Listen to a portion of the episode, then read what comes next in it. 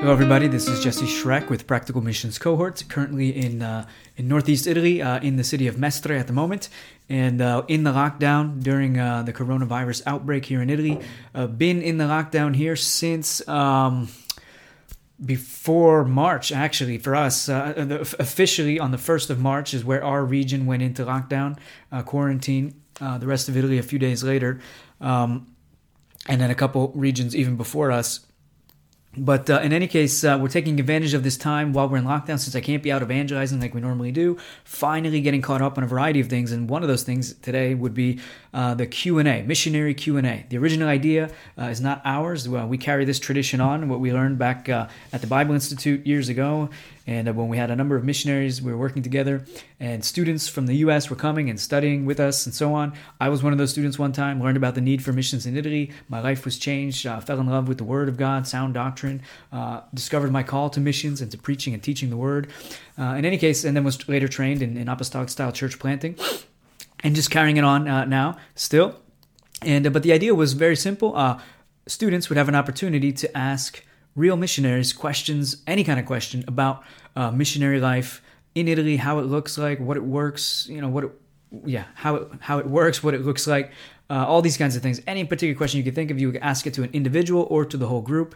And so missionaries on one side, and then uh, students on the other, and questions will be had. Great discussion, great time of fellowship, and uh, life changing experience for many people, including myself. And uh, I was able to be uh, on both sides of that uh, panel, and particularly enjoyed actually being able to to answer questions, share from my experiences as uh, a servant of the Lord, uh, missionary uh, in this country, and now for well going on 13, 14 years, I guess. Uh, it's been a while now. Uh, but the questions continue to come in, and we don't have missionary panels anymore. But when I'm visiting in the States and speaking and preaching different places, uh, questions often get asked, and that's great. And so I, I write down those questions, and when I get a chance, I'll go ahead and do a recording like this. Now we have internet, we have video, uh, and we have podcast, and people can still ask questions. So when I interact with people, I try to remember questions and then take time to write them down and answer them like this today. And uh, also, people are welcome at any time. Send a, your question of your own in info at practicalmissions.org info at practicalmissions.org you can send your question in also and we have a list of those questions and we'll try we're going to try and catch up on all of them now during this quarantine if god permits and uh, but you can ask anything you want and the idea here is for people who are interested in missions want to know more about it perhaps considering a, uh, dedicating part of their life to serving the Lord as a missionary uh, or uh, full time missions, whatever it might be. Uh, or if you just have curiosity questions, uh, maybe you're a parent and you want to be able to tell your kids more about what missionaries do, you can ask questions too.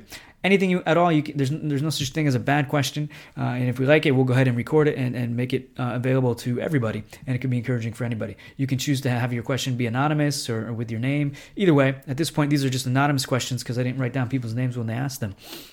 But uh, here we are uh, in uh, April 2020, and we're carrying on this tradition still. Finally, catching up and wanting to do this for a while, get these questions actually answered uh, in a recorded format for folks. And uh, the question we have today is, is simply this one. Somebody asked, How do you persevere in such a barren environment? How do you persevere in such a barren environment? Now, this person, likely, if I remember correctly, had heard me talk about the need for the gospel in Italy, what we're doing in Italy, how God is at work, uh, the reality that 90% of long term missionaries leave Italy within just four years, the reality that 99% of Italy is considered unreached, less than 1% is evangelical here in Italy. And even among those considered evangelical, you have all kinds of different uh, anything that, that could take the form of evangelical would be cast in there, not necessarily sound and healthy or biblical. Uh, so he asked, How do you persevere in such a barren environment? And my immediate response, I remember it and I still remember now, and it's obvious. Uh, it, only by the grace of God. That, that's very clear. That's very obvious. Uh, no Christian does anything. None of you bears any fruit, says the Lord, uh, unless we are abiding in Him. Apart from Him, we bear no fruit at all. We need to be attached to the vine. We need to be number one, born again. Number two, yeah, saved. You need to be united to Christ. But as we continue to abide in Him, only then are we able to bear fruit anywhere, no matter where you are uh, as a Christian. Only then are you able to properly hate sin and properly love God and, and obey and serve the Lord. All these kinds of things. The same situation applies even when you're in the context of Italy as a missionary. Uh, you can only, by God's grace, bear any kind of fruit, no matter where you are. But that's the beauty of the gospel, I think, is uh, no matter where we're planted, uh, just like the soil uh, of the hearts Jesus taught that very important parable about the four kinds of soil. And, uh, and the truth of that parable is that, that Jesus himself is Lord of hearts. He can take because cause no heart is right before God unless he's born again, regenerate, uh, work of the Holy Spirit, a sovereign work of God. Uh, but he, the beauty of the gospel is, is he's Jesus Christ himself is that sower. His gospel is the the seed that he sows, and he himself is the one who changes hearts according to his will, that they can receive it and then bear fruit. Uh, wonderful, wonderful truths.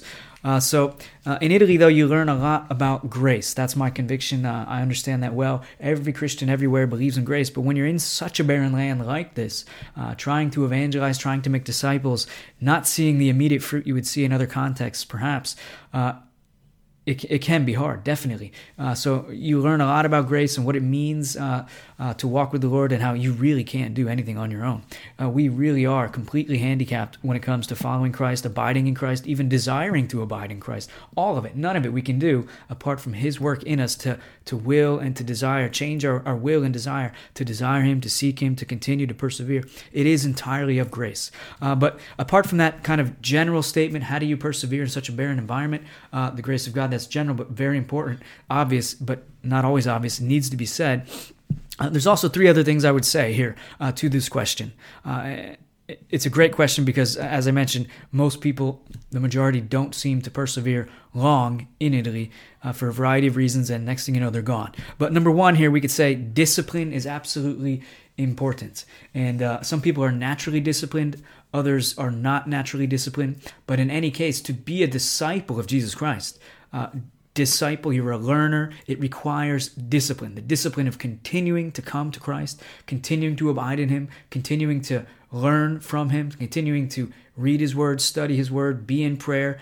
Uh, even when you feel like it or you don't. one of the greatest things I ever learned when I was being trained in apostolic church planting and discipled in this, uh, simply to apply the discipline of one hour every morning for the Word of God and prayer.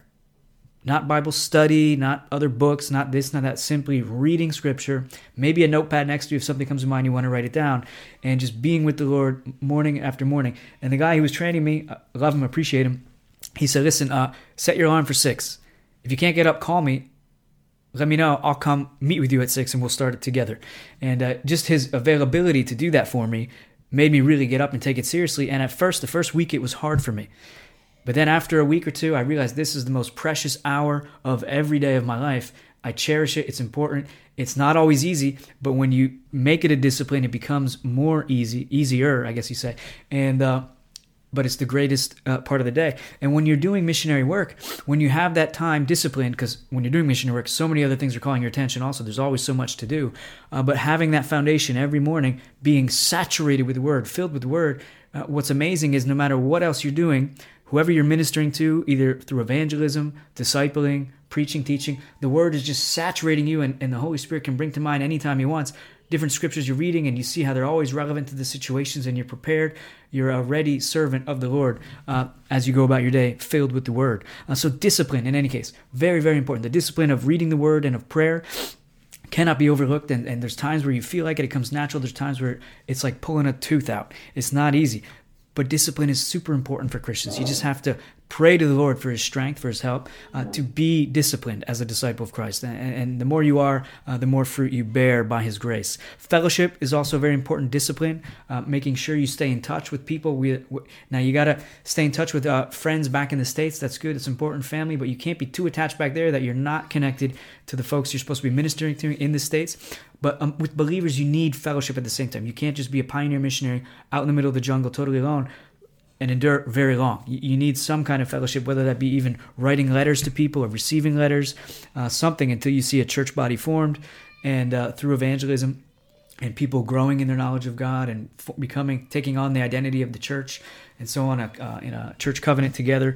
Uh, and then you have brothers and sisters there on the mission field in Christ. Uh, fellowship is key, though. You need to find it one way or another until it's established and a regular part of life uh, on the mission field while you're church planting Family worship in the meantime. Uh, whether you're, now, if you're single, that takes a different view. But now that we're a family, for example, uh, we make this a regular part of our, our schedule, at least four nights a week at the table for dinner. Uh, one of my devotions for the morning, a verse. I always bring it to the dinner table. We ha- we unpack it a little bit and make it easy for the our child to understand as well. And and then we pray together. Wonderful time. Uh, family worship is a discipline that's important. Fasting at times, I would say, this is often overlooked in missions and in church Christian life in general, uh, but it's a discipline that's important. If you want to persevere in a barren environment like Italy, Uh, a little bit of fasting is necessary. There's times where you just can't go on. There's times where you can't, you can't even desire to go on. And then you realize your flesh is too strong. You're, you're, you're too weak within.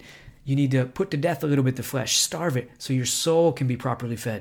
These are all disciplines, and there's many others, but discipline is one way to persevere. And it's a God given thing, and He can help us to be more disciplined, but it can't be overlooked. A second one would be doctrine if you don't have a sound doctrine, if you don't understand the order of salvation, you know, how one comes to believe in Christ and become a disciple, that it's not a work of his own, it's a sovereign work of God. And uh, only when someone is made alive by the Holy Spirit, regenerated, born again, do they actually desire God and repent of their sins and trust in Christ. Uh, only when you have the order of all these things properly in place can you understand how salvation works and, and you can understand grace and, and, and everything comes into place. And that enables you to persevere. Because uh, if you don't understand these things, you think your evangelism uh, the who gets converted and who doesn't depends on you. Whether you realize that or not, that's what you believe. And uh, so you go out, and if people get saved, you think without saying it because you're a Christian, you wouldn't say it, you would become proud. You would think you did something special, you're special, more special than other people.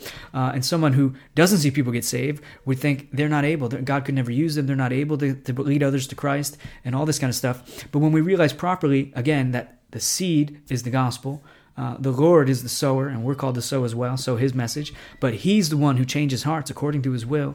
Uh, when he wants and he knows who are his he knows who his elect are then can we persevere. Then we can know well he may not have believed me today.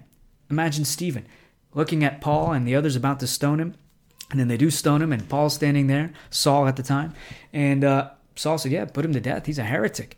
Next thing you know a few months later paul himself encounters jesus christ. According to the sovereign time of god he gets saved and becomes one of the major uh, church leaders and church planters uh, in the beginning, uh, the apostolic era there of the of the church. Uh, so we have to understand salvation belongs to the Lord. Sound doctrine really does help. Understanding God's sovereignty, His His providence, how all He's working all things together for your good, and all these things enable you to persevere. Without it, you just don't last long on the mission field. And if you do last long, you're preaching nonsense honestly. So, uh, very important also. Discipline, doctrine, and uh, lastly, here, a good support team. If you want to persevere in the, in the barren environment of Italy, you got to have a good support team. And by that, I simply mean people who know you, care about you, and are praying for you, uh, keep you accountable, check in with you. How are things going? How are they doing? How can we be praying for you now in this time?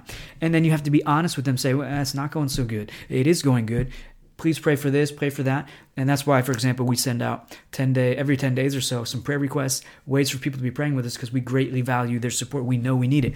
Prayer support, financial support, and people who are just uh, involved in your life in the ministry, just dropping a word once in a while, checking in, seeing how you're doing. Uh, a good support team is crucial. And then that goes together with a good home church as well. Folks who make it a regular thing as a church body to be praying for you. I think that really pleases the Lord when, when the church gathers together and prays for their missionaries in specific ways. And then individuals from the church are keeping in touch and, and encouraging. All these things are the things that God uses to, to cause one to persevere in a land, uh, even like uh, this one here in Italy. So, uh, a great question. I hope that's useful for somebody. And uh, until the next time when we have another question with another answer. God bless you. Ciao, ciao.